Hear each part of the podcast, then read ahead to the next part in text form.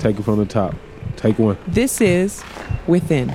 Shifting the conversation on who is in prison. Recording within three prisons across the Colorado Department of Corrections. Denver Women's Correctional Facility. Sterling Correctional Facility. Denver Reception and Diagnostic Center. Denise Preston. Andrew Draper. Terry Mosley Jr. Sean J. Marshall. Ashley Hamilton. Sarah Berry. Brett Phillips. Angel Lopez. Travis Barnes. Matthew Labonte. William S. Graham.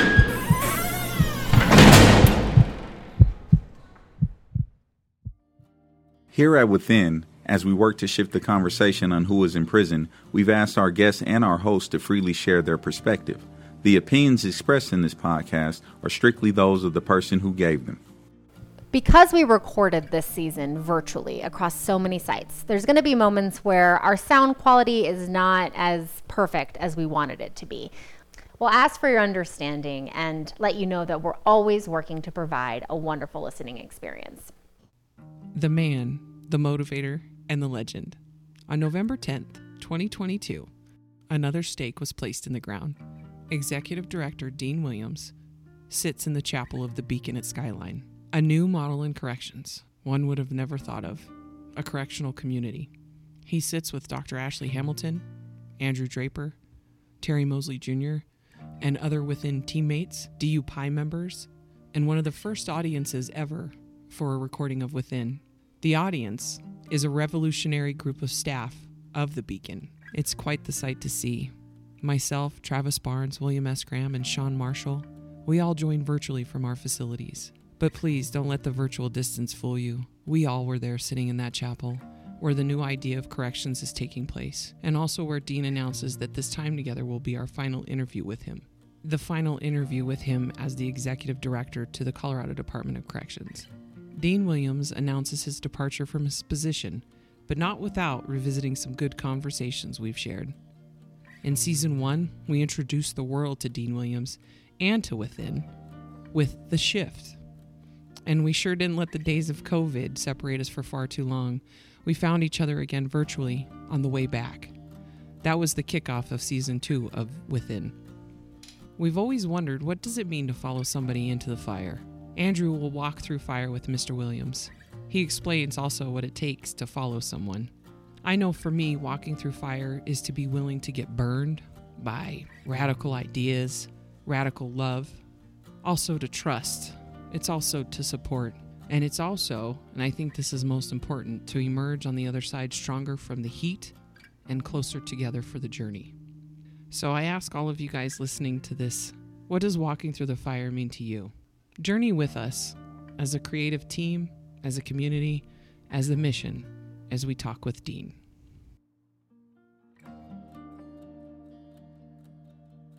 Hello, welcome to this recording of Within. We are coming to you from the Beacon at Skyline, a correctional facility, uh, a correctional, what am I saying? A correctional community, excuse me. And I think it couldn't be more serendipitous or meaningful to be recording here at the Beacon in the chapel today, where we are uh, also joined by some of our Beacon staff, and we are welcoming uh, our guest for today, Executive Director of the Colorado Department of Corrections, Mr. Dean Williams. Welcome, welcome back, Dean. Thank you. It's uh, good to be here um, um, for so many reasons. So, um, yeah, I'm just so excited to see what all of you have done, and it's just uh, it's been this podcast has been a great journey for me as well.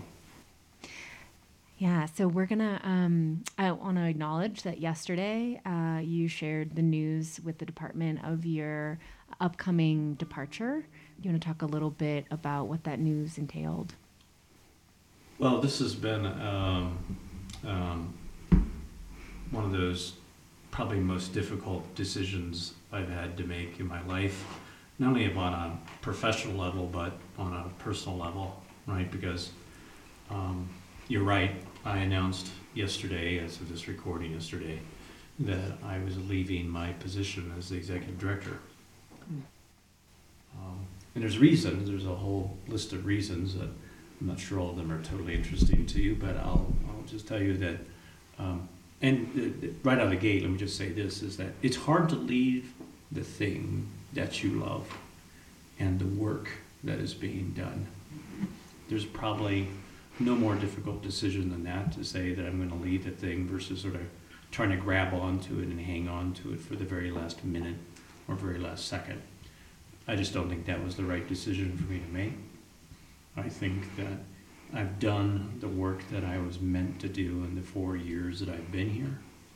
Um, and I think that in order for it to grow, um, yeah, I think maybe I've helped and been on the lead in terms of helping get us here and not only the podcast, the newspaper, the radio station, the honor units, the seminary program, I mean, et cetera, et cetera, et cetera, right?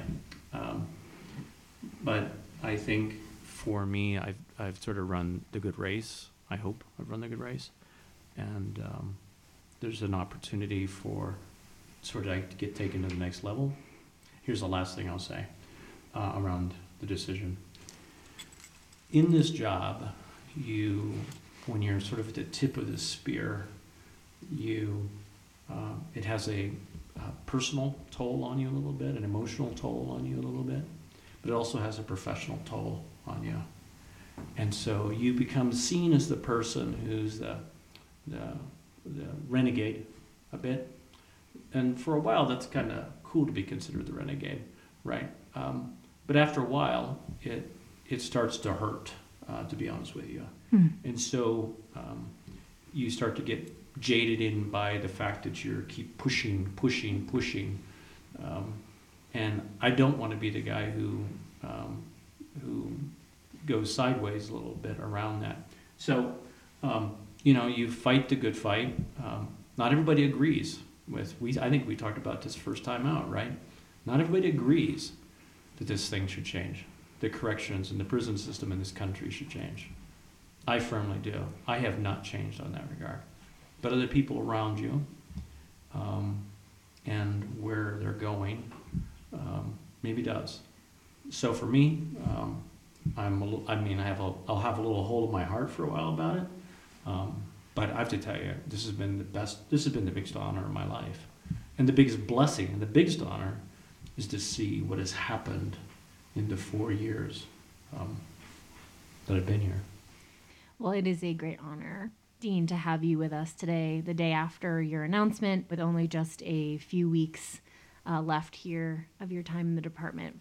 But we're just really honored to have you. Um, and for everyone listening, we are in person here with Mr. Williams, our producer, Terry Mosley, and our co host and co executive producer, Andrew Draper, and then virtually joined by our uh, other co host, Denise Presson in Denver Women's, and the other part of our team in Denver Reception and Diagnostic Center, Sean Marshall, William S. Graham, and Travis Barnes.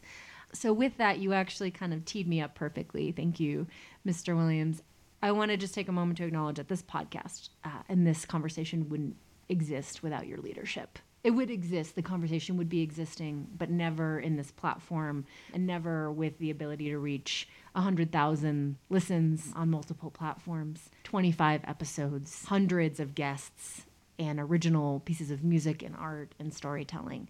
You are the one that paved the way and gave us the yes for us to go on this adventure three and a half, almost four years ago, to embark on creating um, this form of storytelling and this art, our podcast within. So, with that, I'm going to hand it over to our producer, Terry, and he is going to take us on a little journey through your time uh, with us on Within. You, uh, if you remember, our very first episode, episode one of Within, is called The Shift, which was an interview with you and was actually one of the very first times we met. I think it was the second or third time we got to meet in person, and you joined us in the vault in the Denver Reception and Diagnostic Center, which is a room in a back of an admin building uh, with no windows. we spent a lot of time in. Um, but that was our first episode. And then you joined us again uh, in season two for our first episode back, and you're here with us today. So, with that, I'm going to hand it over to Terry. Thank you, Doc. So, you know, it, this is all about let's just, you know, let's go through, let's let's reflect, let's go back, and we wanted to title this moment "Through the Fire." It was based off of something that came up naturally when Andrew and Denise sat there for 20, 30 minutes. We're sitting there going back and forth over and over again. And it started a long time ago when we first interviewed we were trying to calm our nerves, and we were like, "Oh man, he's just a dude. He's a, he's just a guy. We got this. It's okay." You know, we were trying not to be nervous, and then came season two, the way back, and Andrew shared something with Denise right after Denise reflected on everything that you said during that interview. And before we get going on that, I want to um, hearken to what I just said about it's called Through the Fire. So go ahead and start this um, clip from the way back.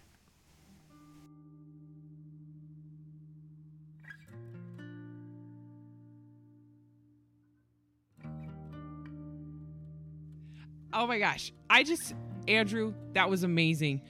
I can't I cannot believe I always find myself in awe of like Dean and being in his presence. Like even though we're doing this virtually, I felt like I was sitting right next to him.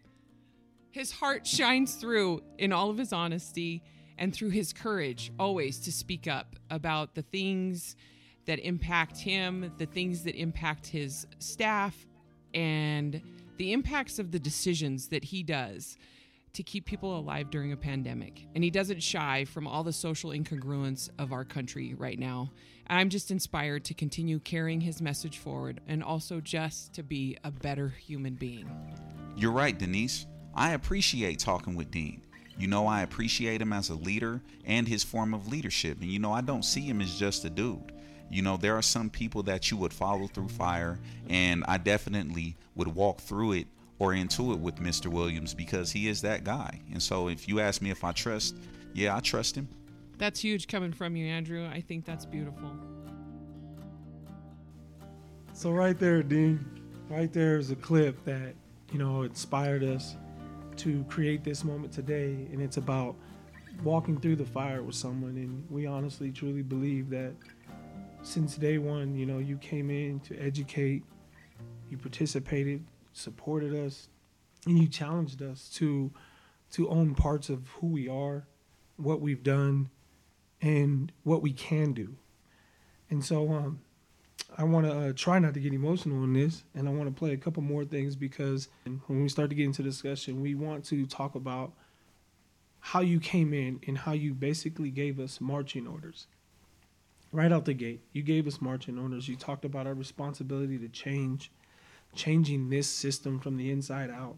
And you talked about us that we're leaders. You said you are a leader. And you said that not just to us, but to your staff. You said if you're a resident or your staff, you're a leader. You have something to offer, you have something to change. I meet with um, any of you guys who are incarcerated or ladies who are incarcerated. Um, I said, look, um, your job, more so perhaps than anyone else, is to help make the shift and to say, yeah, we're going to own it. So every time I meet with people, I said, it's about you changing, helping me change this. I would challenge you that um, if you wanted to change, then then all the stuff we're talking about, this podcast, all the stuff we're doing, that's on you. Help me out.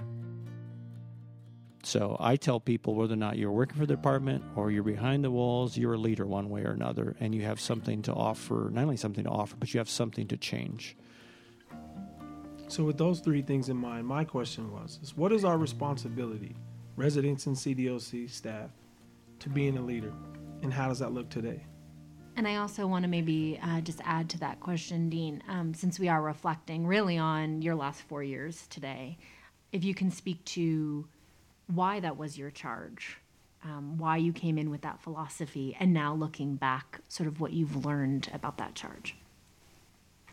Well, let me first of all say, like, you guys are killing me over here. You're killing me because, you know, this is this has been a hard decision for me to make anyhow, and I couldn't be more proud about where we're at. This has all been very real for me as much as it's been real for you, um, whether or not you live here or you work here.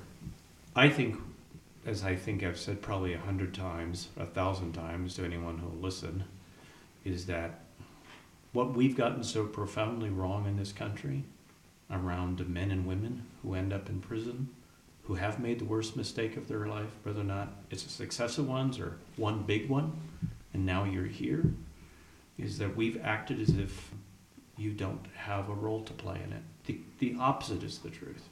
You have the most significant role. Nothing against my staff, who I love, but I have challenged you that you not only have to want it, you have to lead it, you have to want it more than we do. And so, what I've reflected upon is guess what? It's worked. It's happening. Hmm. Now, there we're still holding the baby here that must be we must be carried forth, right? But there's not been one time where I have gone to you to the men and women who live inside. Yeah, there's exceptions. We'll talk about the knuckleheads. We're not going to touch the knuckleheads. But the challenge of, of saying you must lead and be responsible for not just being here, but changing the system and having ownership of it. And when the chips are down, or when the staff don't understand, or when you have a run into a difficult staff, that's no excuse. There must be a way forward that you believe more than we believe. And you have to convince everyone around you who's wearing green who lives here, everyone who's wearing blue who lives here and who's working here, that you want it. And so what I've seen over the last four years, I guess Dr. Hamilton to kind of answer your question is that I've seen that grow. I've seen that take hold. Every time I've said, men and women behind the walls, um, you're here. Yeah, I know it hasn't, you know, maybe this place is not what it should have been in the past, but now you have an opportunity to say yes or no. You said yes. And so, um, what has been a huge blessing to me, what has been a gift to me, is to see how serious you are about it and see where you're taking it. But I'll just add this too. I am approaching a transition of departing from this job. What would provide me the most comfort, to be quite frank, is to know that this continues. That this is not about just me, thank you very much, but it's about it's about the mission going forward and everyone around us says, yeah, yeah, um, thank you for that, Dean. I think that there could be so no better example of quite literally this moment. We're sitting um, in in the Beacon Chapel, surrounded by. This is actually the first time we've ever had an audience for a podcast recording. So in a lot of ways, uh, I think we're sort of speaking your wish into existence in this moment. We have staff uh, sitting in this room listening in who have careers of 15, 20, 25 years in the department who have all applied and been selected to become part of a groundbreaking uh, opportunity and possibility, creating the Beacon Correctional Community. Um, and I hope that that gives you great comfort as you part in a few weeks that uh, we have been charged and um, the the fire burns within us, and um, we're in here, we're here for the long game, all of us. So, do you want to? Can I hand it back to you? I, I really I posed that question for you guys. And the question I want to re- repeat it, but it is: What is our responsibility to being a leader, and how does that look today? Denise, you want to get in there? That's not an easy question to answer. uh, what does it mean to be a leader? I don't know, but I've had a good example shown to me. These last four years, he's shown that it's uh, he he totally rocked the system because it's always been like just lock them up, throw them away, they don't exist. And he was like, he made us accountable. And so I think that's what being a leader is, is being accountable, having those great ideas and then being able to work through them. And uh, no matter how many times you're told no, continue trying, continue finding the creative solutions that will get you to your end goal. I think that's what being a leader is. It's being some somebody people can look up to for all the right reasons. And yeah, being authentic to who you are. And that's one thing that I always go back with uh, with Dean is he was never afraid to say who he was through all of this. That he loved the theater, that he is a, a God fearing man, that he, he loves people and he might be willing to have dinner with Andrew at his house. I, I still want to clear this up. I, am just going to Yeah, yeah, please go. I want Andrew Draper to sit quietly I which I know actually might be a complete challenge for him. I, just, I'm, I'm, I'm, making one request. Uh, I'm asking for a lot of favors as I transition out, and this is one of them right now. So if anyone was listening to the first episode, Andrew made, um, I was, he asked me a question, I made some comment, and I made some statement to the effect of, well, yeah, this and that, but I'm probably not going to have you over for dinner at my house, right? And Andrew has used that to, to, to my demise, right? And he has thrown this out to me almost every time he sees me. Well, not almost every time, but it seems like it. And so I, I want to clarify the record right now. First of all, it's something I said I wish I had never said because I, I know the way he was teasing me about it and joking with me about it. But what I really meant to clarify the record was that in this role, um, there's this tension of being real and caring about people and loving people, including my staff, and knowing that you're the boss at the same time. And there's a tension in caring about things and having a professional distance and having an opportunity to uh, be involved in people's lives. And here's what changes when you're involved in people's lives you care about each other. And you know what has not existed in the prison system is we haven't cared about each other. And and what has been wrong and what I have challenged you guys, I, I go around and challenge the other guys around around the seminary programs. What are you guys praying about today? Who are you praying for today? If you're not praying for the staff, then get out of here. Get out of here. Right?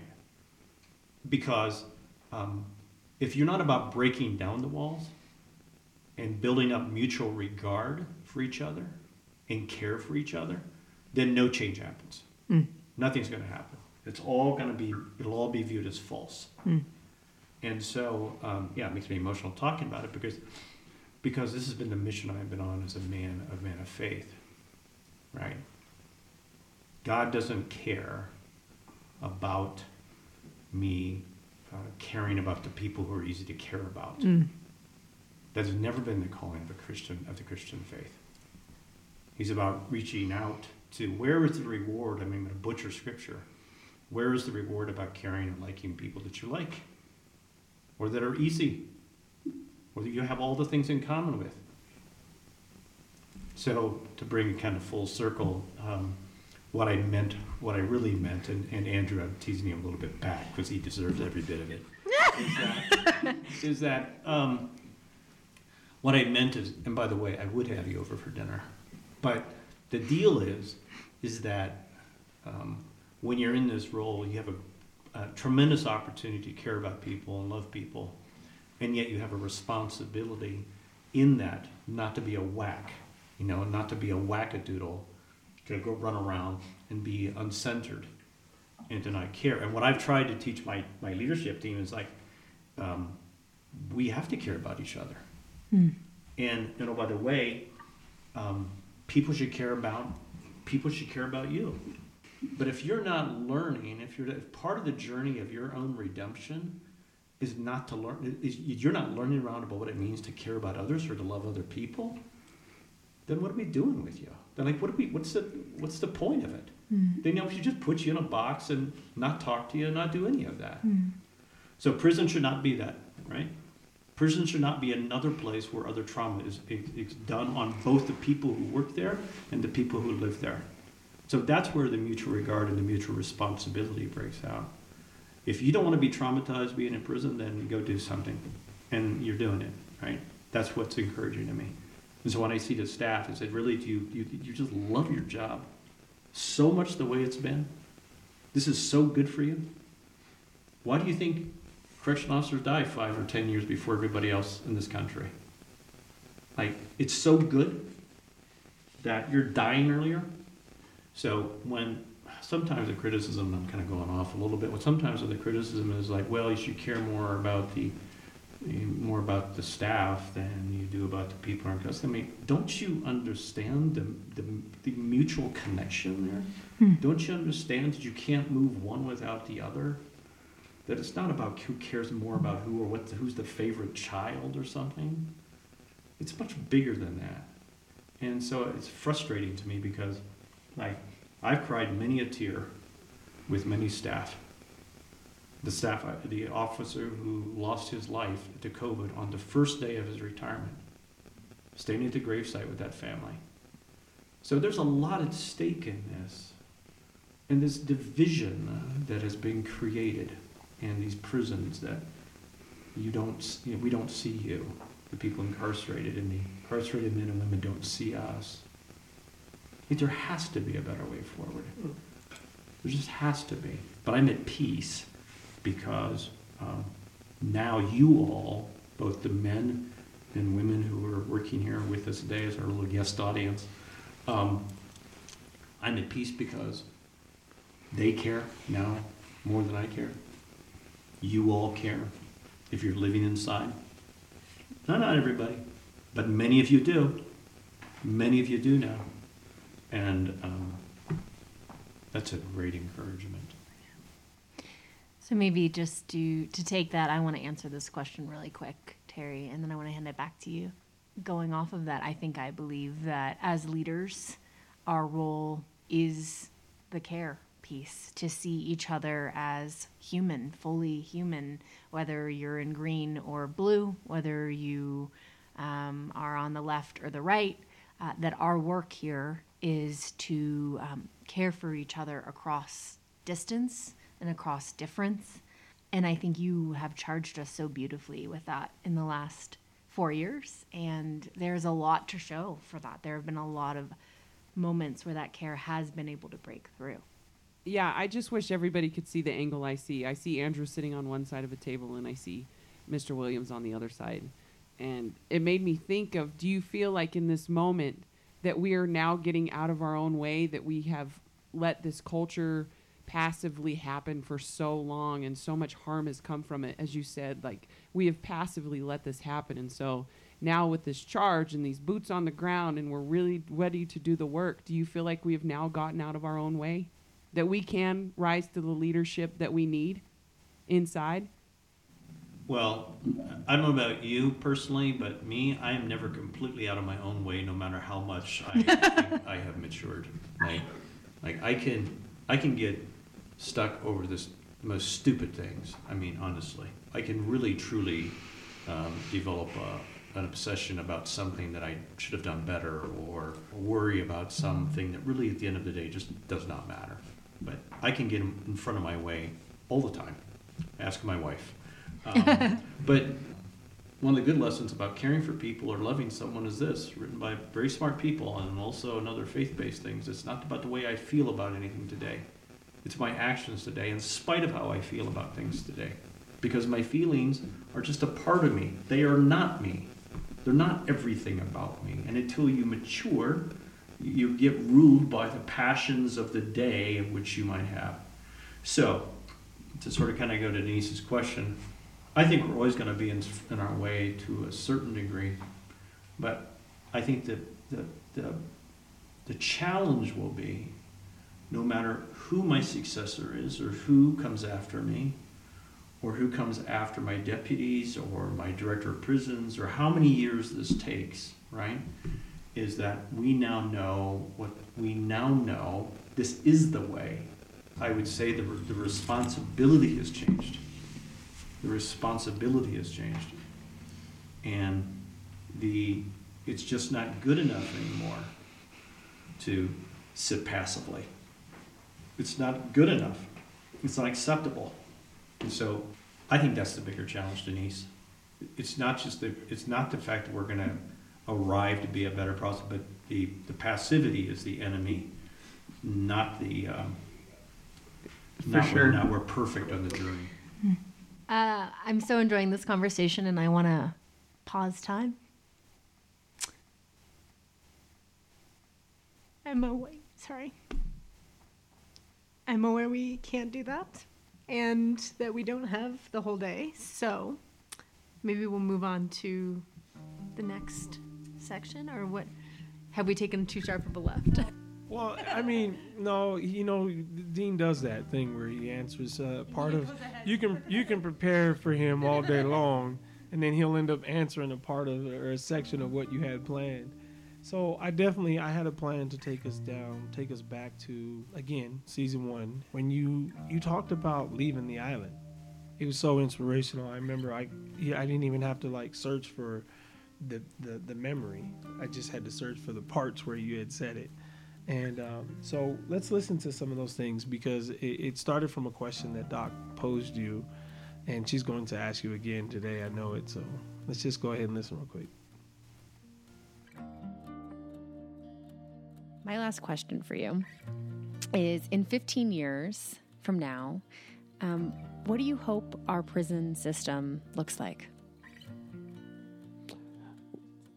Well, I I'm really mindful of of trajectory, and I'm really mindful of where we go if I'm not here, uh, where we go if Governor Polis isn't here, um, and this doesn't become flesh in the pan issue. And so, a lot of the prior questions you asked me about, well, how do you change the on the ground level floor? You know, Andrews, you're asking about earlier. Um, I take all those things really seriously because um, um, a lot of that is setting a course that here's where the ship is sailing. Now, that doesn't mean we can't take a detour. Let's avoid the rocks. Let's going, but we're going here. Um, and we're not going to stay on the island we were on, that we have another place to go.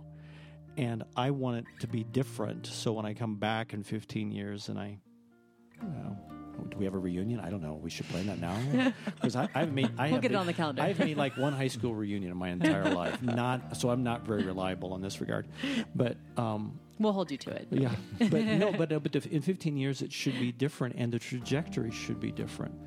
Norway, Germany, those countries haven't said, "Well, we got it all together now. We got it all figured out." They're incredibly self-critical, and self-evaluating, and reflective about it. The problems with prison systems and closed systems sometimes we become f- afraid of a question of what's not working and why is it not working. And so I would. Um, I'm hoping I leave a department that is reflective, that is open to a whole bunch of other people coming in saying, "Hey, I got an idea." Now, some of those ideas you may say that's nuts. We're not we're not doing that, but but I want to be. I want reflection on that. I want I want. So, I have some ideas about where I think we should be in a couple of years. I should walk in.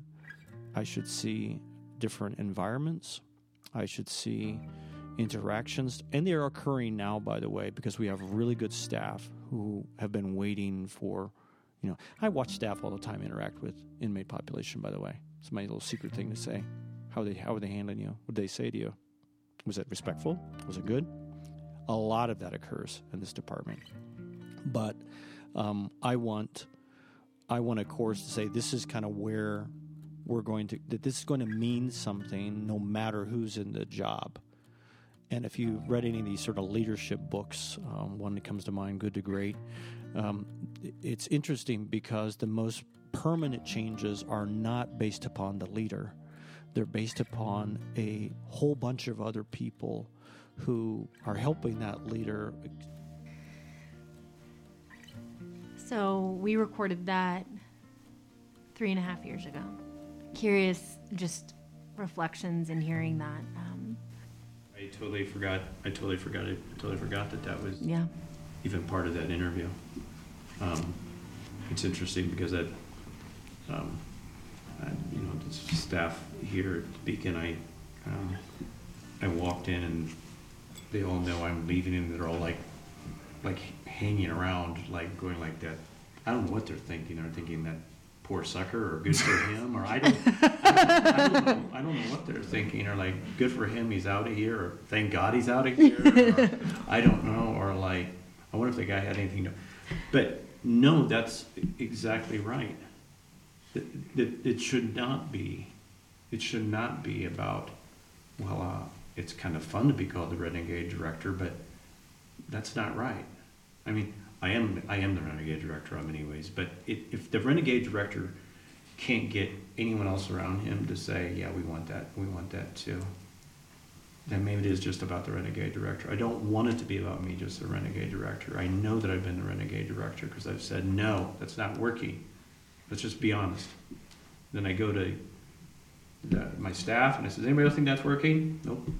I go to you guys and people in behind the walls. You think that's working? No, it's not working. Well, then now we can start now we have someplace to start but i don't want it to be about me And, and in some ways, as painful as it is, because I've, I like being in this job, I've liked leading here, I've liked, you know, being able to help shape a course. But I also know it's not about me, too. But the way I thought about that then, I feel that way 10 times more now. Mm. But it is a journey, right? And I think that we've made the uh, difficult choices already, as far as to what you said earlier. We do want it to be different because what what has been has not worked. We recognize that. We recognize that we have to we have to live differently. We have to interact differently. We have to be differently. We have to exist differently, because our existence, regardless if we're in prison or not, and what I mean by we, I mean the staff too, because they're here too regardless if we're in prison or not, we're not just tucked off in some small corner of the state. What's happening here, this is, we're in the human business. This is the human business. This is the business of caring for people. And people will get out of prison. They're not going to stay here forever. Everyone doesn't stay here forever. So the things that happen behind these walls are very important because those people are returning back to the streets. And the way they impact other people that they're going to meet in their futures is directly connected to what we doing here. And one thing that I notice, and I, I've taken measured steps to actually look at this when it happens, because it sadly it happens, is when someone gets out of prison and they do something crazy, and we see it on the news. It's like, damn, you know, because we're fighting for that not to happen, but we know that it does happen and that's something that we don't want to happen. We don't want people to get out of prison and kill people and rape people and steal and do all kinds of craziness. That's not a goal. And so I think that that's because people are people. People are complex. We know what we know and we we don't know what we don't know. And in those moments, I think we just have to take the time to care for one another and to see you know, and that's it, it, doesn't matter if it's a staff person or not. If a, if there if a person is having a problem, if a person's having a bad day, if a person's uh, having complex emotions, whatever that looks like, we it's our responsibility to say, "Are you okay?" and actually mean mean mean it when you ask that question. Really care about the answer and really invest in the other person. Really invest in that other human being you're right, Andrew, and it does. And I was I was thinking about so many things. Like I was thinking about my night last night. I had a duty officer come pull me out of the unit. He goes, Preston, I'm gonna try something different tonight. I went to see a, a girl who was on suicide watch inside a cell, and I'm gonna get emotional as I retell this, is because before you, Dean, something like that wouldn't have happened. I wouldn't have been able to be in the space to go to her and talk to her and for five minutes, she had some comfort in her life. And then also for him to go, I'm trying something different. Did he, as a leader, not feel like that was possible inside this facility until your reign here or your um, direction here? And so to be part of that, to feel that, to be in that space and time to actually actively care about somebody else because somebody else gave me the approval to, it was freeing. It changed me. I am forever changed because of what I experienced last night. And until you give people opportunity, which you are doing, which you have done, and what you will continue to do in your life's work.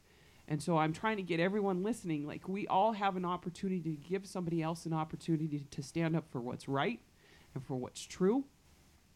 And until people are brave enough and courageous enough, call them a renegade if you need to, until you're courageous enough to go, yes, there is a problem, and how do we fix it? And let's be conscious about it to one another, uh, we will continue to have issues. And yes, Andrew, you're right. People that get out of prison and reharm and reoffend, it hurts all of us. And we don't, those people that think that we don't deserve opportunity, I think that they're missing the point. Opportunity gives a chance for people to show up as their true selves. And if you're not giving them an opportunity to do that, then they can't. And it might not always be the good stuff right? But we have to get to a place as human beings to go, there is always a 50 50 chance that harm will come of this. But at least give them an opportunity to try. You know, um, that's that leads to the next part, Doc. But um, it's it's basically, you know, we're getting ready to go into legacy and and, and what that means. And, and to wrap this up, this is this, the last part of it, and um, I want to play some very mm, you know perfect like clips for this, but as we wrap it up, I, I want to give you a chance. I'm sorry, but I want to harken back to something you said, Dean. When we started this season, you had talked about what does it look like to tackle the tough subjects, right? And you encouraged us in season two. Like, you know, you said, look, in season one, you did it, you know, keep going that way, keep telling these stories, but also re ask that question of what it means to forgive yourself. Or, or maybe you you know you're not going to be forgiven but what what is your responsibility? What can you do now? And I want to I want to go back to those clips, and I want to play that real quick. because you talked about the journey earlier, like I said, he he does this thing where he answers the question before we get to it. So let's let's go back to that real quick. I can do everything I can from the job that I hold now by saying that prison must be different than the way that it has been in this country. I can explain to people on the outside about why making prison a place of punishment, as I mentioned maybe in season one, is the wrong thing. The punishment is the loss of your freedom, not the loss of human dignity, not should not be the loss of responsibility, and ever increasing privilege and responsibility as you show that course.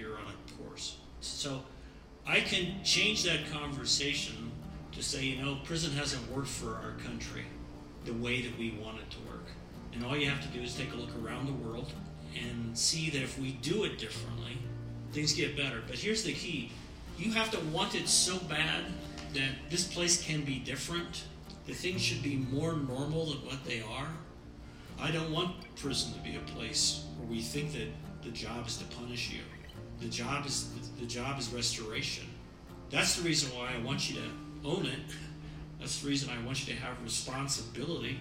And if you if you blow that responsibility by making a small mistake or something happens, that's one thing. But I have to give you responsibility and ownership because the benefit is so much greater if you lead other men and women who you're living with. Continue the journey of telling the stories, but here's a question that I think you asked in season one, but I hope you continue to ask in season two is like, can I be forgiven? What if I'm not forgiven by the people that I've hurt? What is still my responsibility?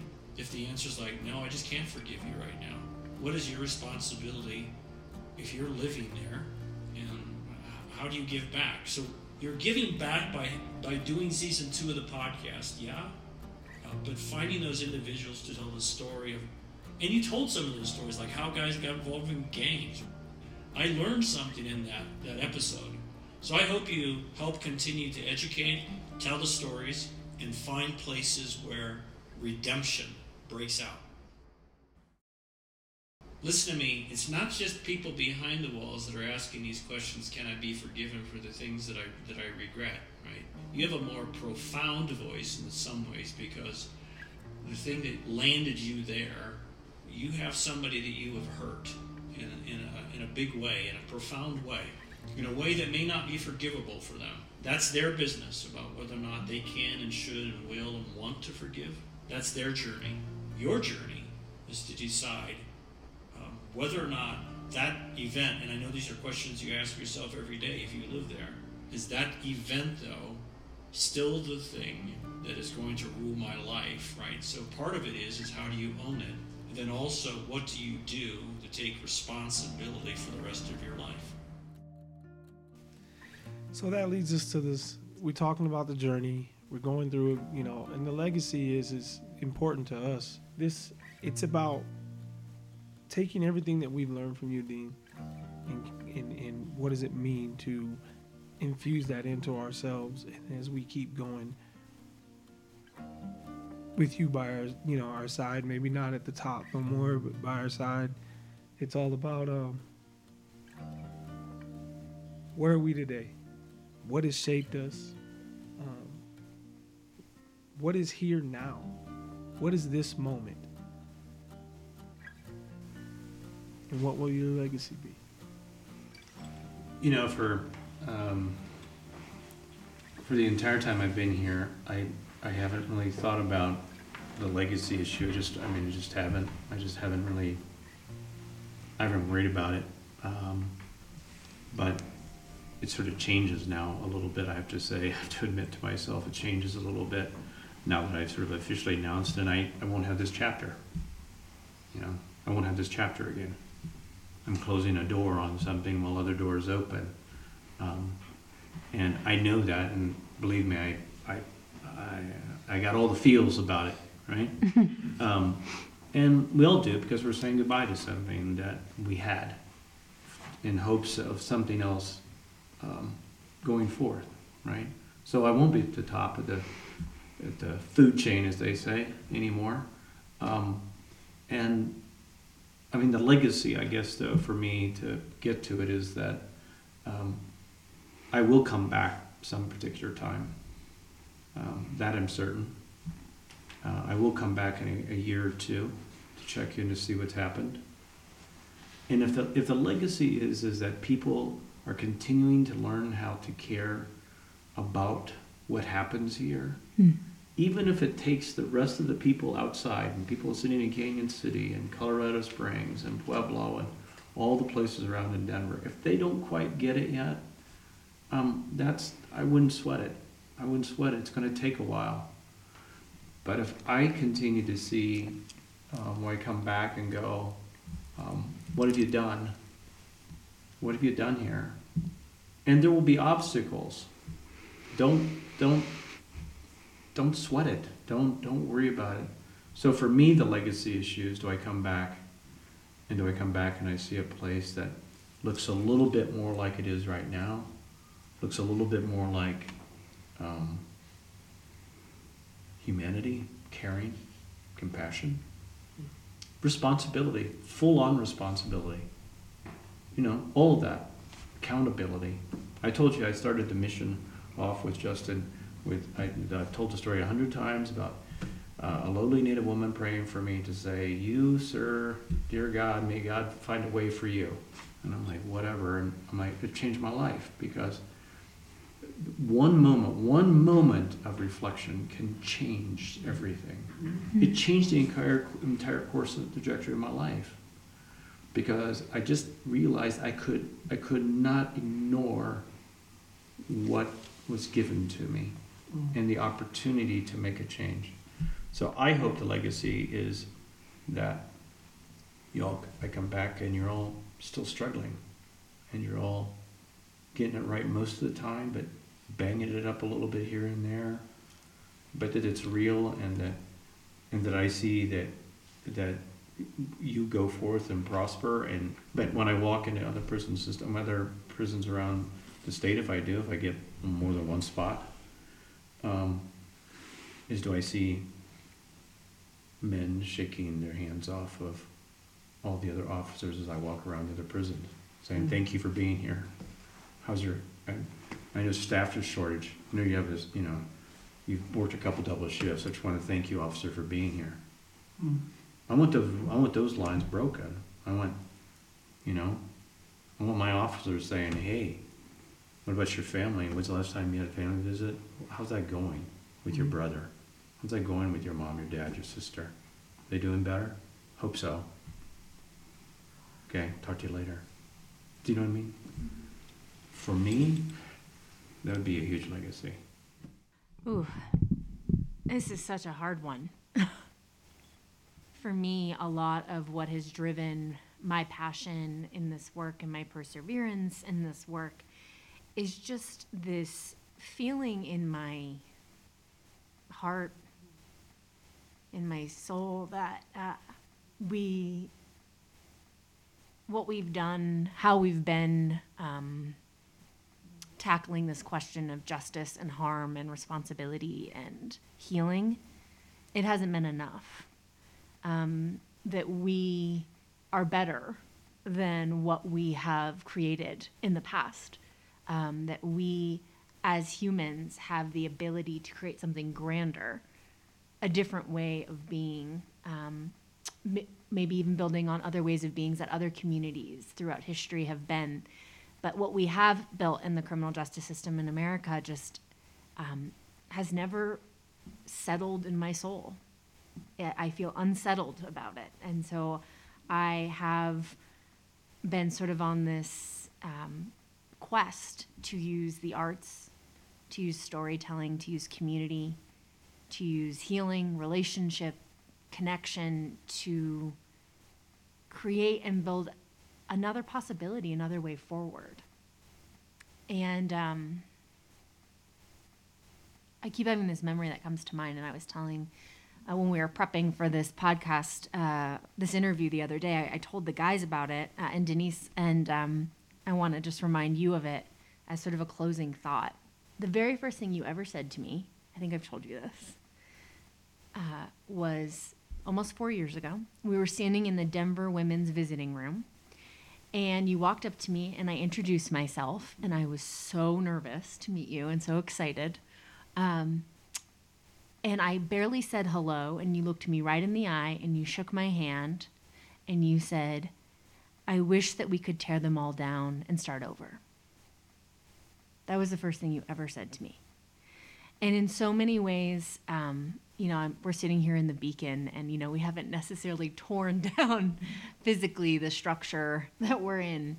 Uh, we've definitely done a damn good job renovating um, it but we have torn something else down in the last three and a half or four years.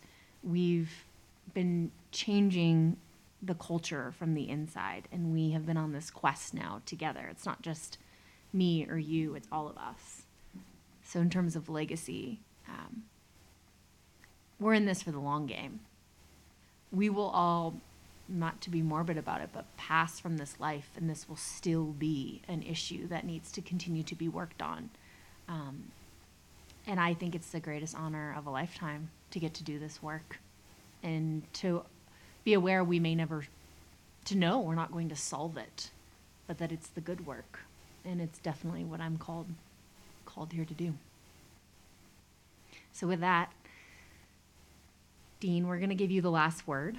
Um, anything you would like to say, you haven't gotten to say, closing word to, uh, well, for now, in this way, to residents across the state of Colorado, to staff across the Colorado Department of Corrections, to the public? Anything? Well, I, um, well, let me start here and then get there. I, um, this truly has been the honor of a lifetime um, to lead this department.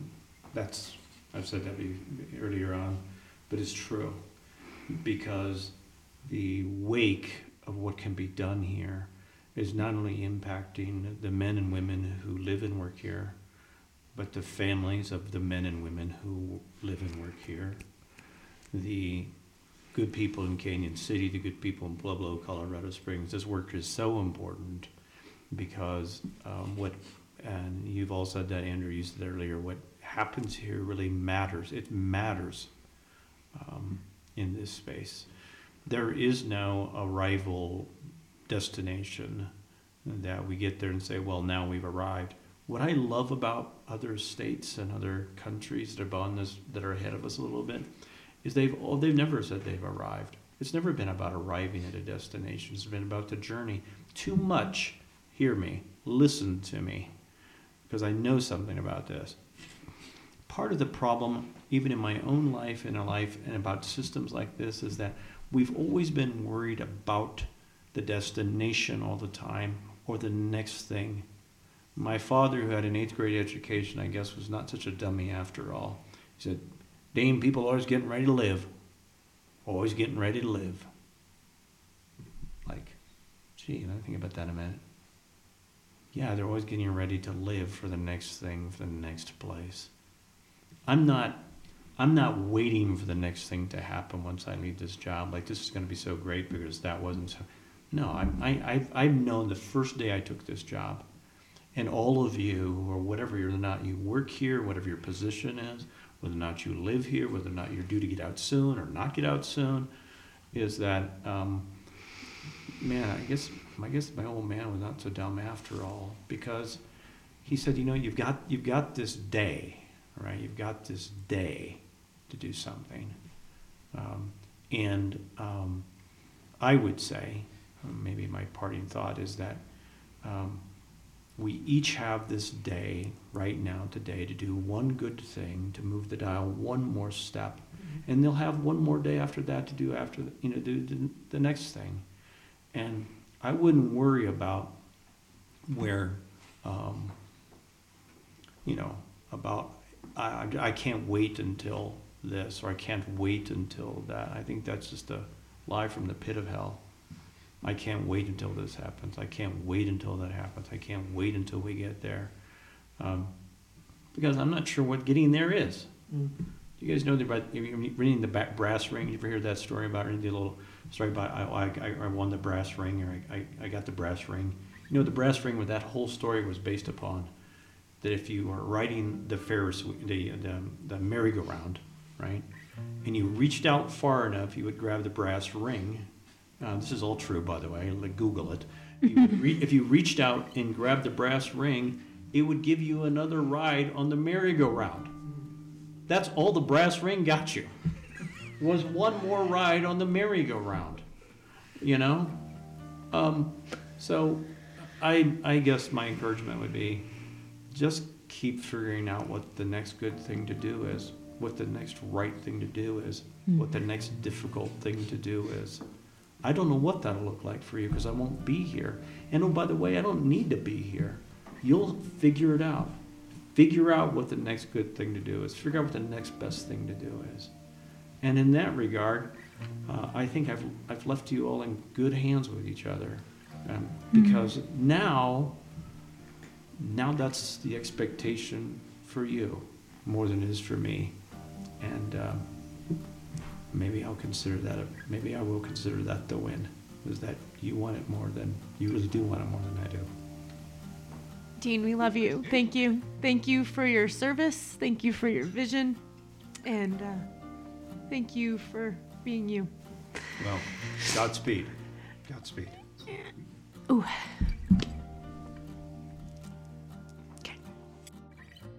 Dean says this, and I believe it's worth repeating.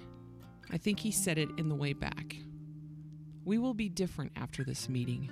It may not be profound, but I will know you and you will know me. When he said that, I it was like an aha moment of you're right. When we take the chance or the time to just sit and listen to one another, we become known to each other. And in that, there is a sense of caring. I think if we all spend a little bit more time getting to know one each other, Maybe not on some profound level, maybe just having a real conversation. I know Andrew says it all the time, you know? When you stop to ask somebody how your day is, mean it. Take that time to get that answer. Invest in them in those few moments. Because there is a moment in time when you have to take advantage of what's in front of you. Here's a few of my thoughts on Dean Williams as I leave knowing this man that held such power in such a place. He not only made us accountable for ourselves and the things that we do in the world we live in, he saw us. He saw us as full, complex human beings, capable of many things. He knows there's no easy answers to harm, but he also knows that until we address the problems that we continue to face, things won't change. And as a leader, I know he will continue to leave his mark, add more stakes in the ground of change for a better world. For within season two, we have our resident poet, William S. Graham from the Denver Reception and Diagnostic Center, back with us in the virtual room. In all of our interviews, Will sits, listens, and then crafts an individualized poem for each interview. Here's Will. Brighten up the dark. A hidden journey within, holding change in one hand, grasping the future in the next departing with a complex heart, fighting through all the unspoken regrets, fighting through the vexed ideologies, where the soul guides you to travel, where legacy helps you unravel, beyond the fence, beyond your mistakes, beyond the gavel. Surely, we are all judged by our growing sense of truth, like a light of pain, created by a light of grace. We all felt the warm embrace, unafraid to say, I care for you, and no matter your mistakes, you have a place. A place in our hearts, a safe place that says, You are not alone. We've seen your smiling face more than some of our own family members at home, saying, Don't forget to have faith, and remember who you are. We all say thank you from the pit of our souls, truly from the bottom of our hearts. Your legacy has brightened up the dark. Forever, you are the ark.